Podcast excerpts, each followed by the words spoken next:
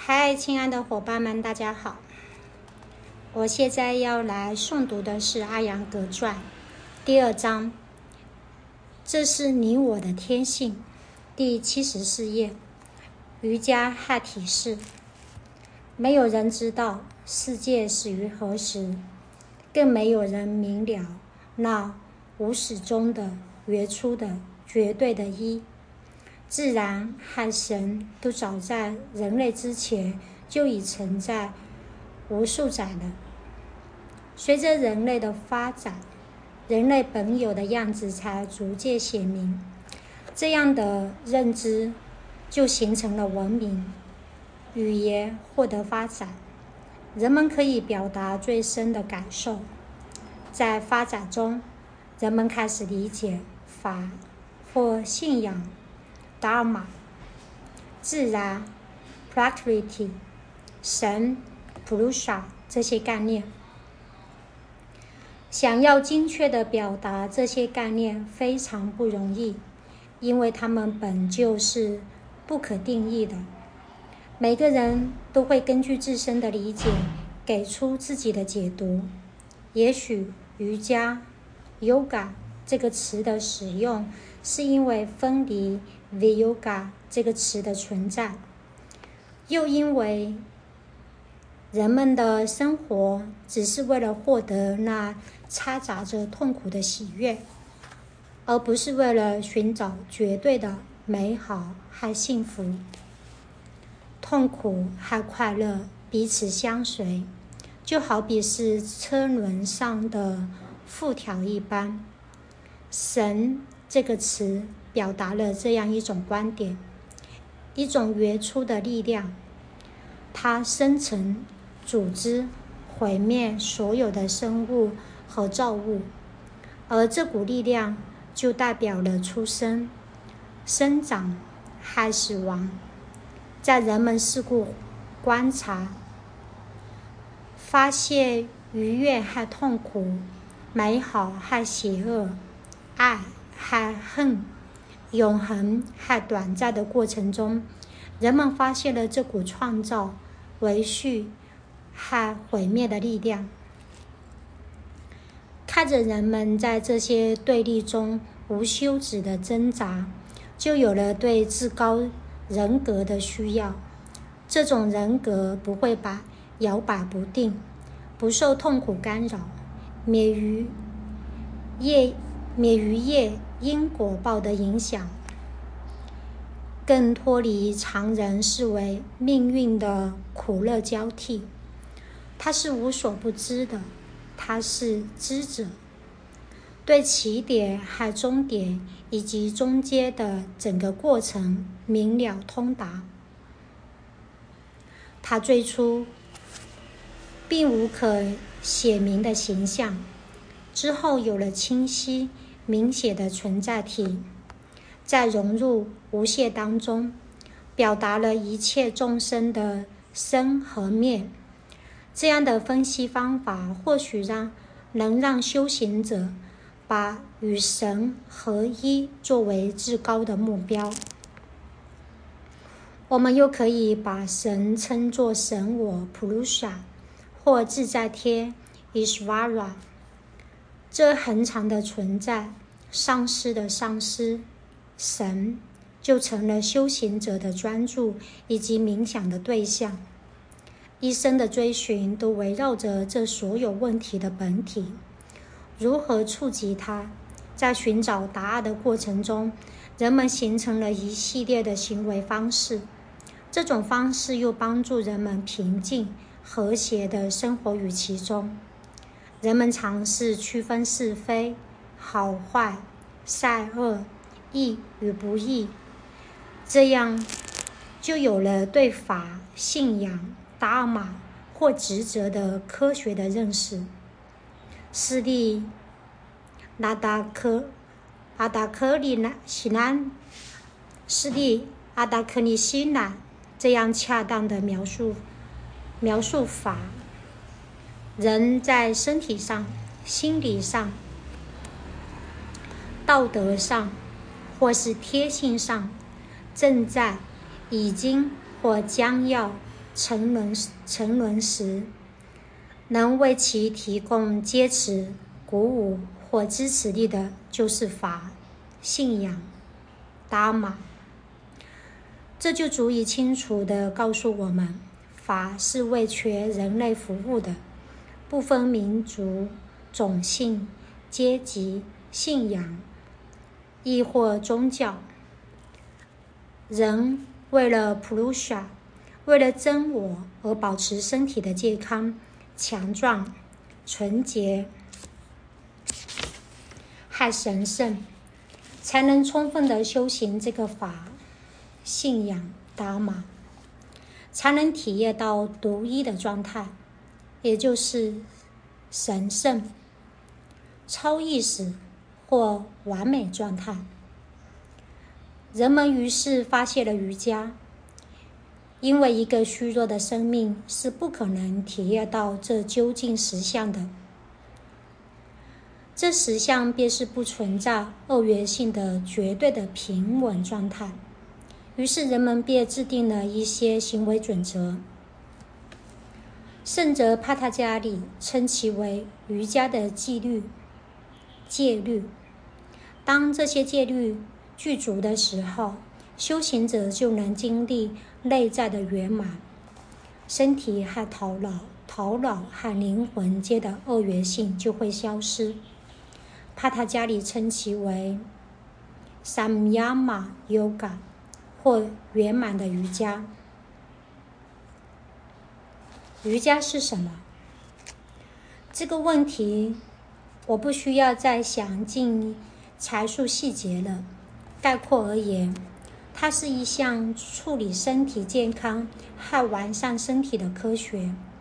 为了使人们明了身体和头脑之间的差别，进而让身心向纯净。如处子般的状态转变，由此真我不再被感官愉悦和欲望所污染，并保持水晶般的纯净。它是为我们指明正确生活的艺术。于是，瑜伽又被视为哲学的一支。它是个体灵魂与宇宙灵魂的亲密交流与融合。在探索未知的、不可视的宇宙灵魂之前，人类需要在可知和可视的事物，比如身体上下功夫，进而探究更微观的事物，比如头脑、智慧和意愿等灵魂的坐骑。身体和头脑的训练，才能使人最终体验到灵魂的安稳。瑜伽完整的包含了人类所有的存在层面，使人完成从最基本的身体到灵魂顶点的圆满演化。人类少不了自然三德 （gunas） 或质的介入：月性、光明、机性、行动，还惰性、懒惰。而人常被这三德所禁锢，而人常被这三德所禁锢，于是生命就像是陶工手中的转盘一样转动不休。时间之轮在这三德之争之中塑造，进而在塑造人类。于是人就成了三种痛痛苦的囚犯。身体及心意带来的阿迪亚提米卡痛苦，更高权威带来的阿迪达维卡痛苦，以及其他生物带来的阿迪阿迪保迪卡痛苦。阿迪亚米卡之痛源于人体自身，无论是身体层面。还是心理层面或身心层面，都会引发精神痛苦。阿迪达维卡和阿迪保迪卡这两种痛，则基于超出人们控制范围的原因，比如命运或事故、过敏或病毒感染。健康的树木或植物自己便会开花结果。人们又发展出园艺学来促进树和植物的健康生长。瑜伽的开发是为了帮助人，帮助人类解脱上述三种痛苦的困扰。瑜伽包含八个层面，于是被称为 Ashtanga Yoga。Ashtanga 意为八支，让我来简明的解释一下这八个层面。瑜伽八支分别为自见亚马、内治尼亚马。体式阿沙那，呼吸控制法帕那亚玛，自感普拉提亚普拉提亚拉普拉提亚拉，专注达拉那，冥想迪亚那，海三摩地沙玛地。自治的五大普遍原则为。非暴力、真实、无道心、进行、害、不贪婪，这些原则约束人的行为器官、双手、双腿、生殖器官和言语。内治也包含五条：洁净、满足、苦行、燃烧的自我认知欲。研读唤醒智慧的经典，还臣服于神。这些原则净化了感官，眼、耳、鼻、舌、皮肤、体式，升华所有这些行为器官和感官，使其与身体的机能和谐统一。体式的作用不仅局限于此，它还能保持所有神经系统的。畅通无阻，畅通无碍。如此，当习练呼吸控制法的时候，以吸气方式进入身体的生命能量就会在整个神经纤维中自由流淌。呼吸控制法让紧张的身体和头脑安静下来，并开启智慧之光。自感。让感官不再沉溺于吸引他们的对象，指出并点明通向真我之路。专注和冥想将明亮的智慧融入我，并最终进入完全的合一境界——三摩地中。科学已经发展到把人类送上月球又安全返回的地步，而医。医药科学的进步也已超，已远超人，而医药科学的进步也已远超人们的想象。心脏和肾脏可以移植，人工舌头可以让人开口说话。尽管如此，身体和情感疾病还是在全球范围内消耗着。人们的生命力，人与人之间的距离越来越遥远，怀疑、迷惑、竞争、为生存而做的挣扎都日益增长，紧张和压力增多，自私已经扎根。为了全人类谋福祉的无私精神则隐秘不见。毫无疑问，药物的开发能够帮助消解疼痛、压力和紧张，但却留下了忧郁、焦虑、抑郁和痛苦。到底什么才能够让人免受痛苦、免受疼痛和痛苦的折磨？身心灵的健康就可以让人快乐生活，从生到死，健康本身也能让人死得从容而庄严。但健康并非是吞下一堆药片儿就能获得的某种产某种商品，它要通过辛苦努力、严格和纪律才能获得。人必须要练习，才能保持肌肉、器官、神经、腺体、血液循环和身体系统处于良好状态。整个人体系统要像太阳东升西落般规律，头脑才能逃离身体的桎梏，头脑才能逃离身体的桎梏。放下对感官喜爱事物的执着，进而专注于所有知识、行动和情感之源——灵魂阿特玛。千真万确，身体是灵魂的居所，但是死去的身体和认知或道德毫无瓜葛。我们要在自己的行为模式和学习惯中教育，在教育这。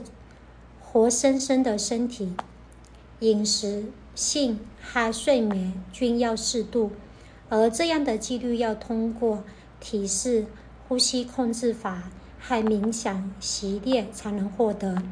身体是灵魂仅有的资本，务必要将其照料得当。不论你是为了获得身体的愉悦，还是认知自我实相。身体都是前提。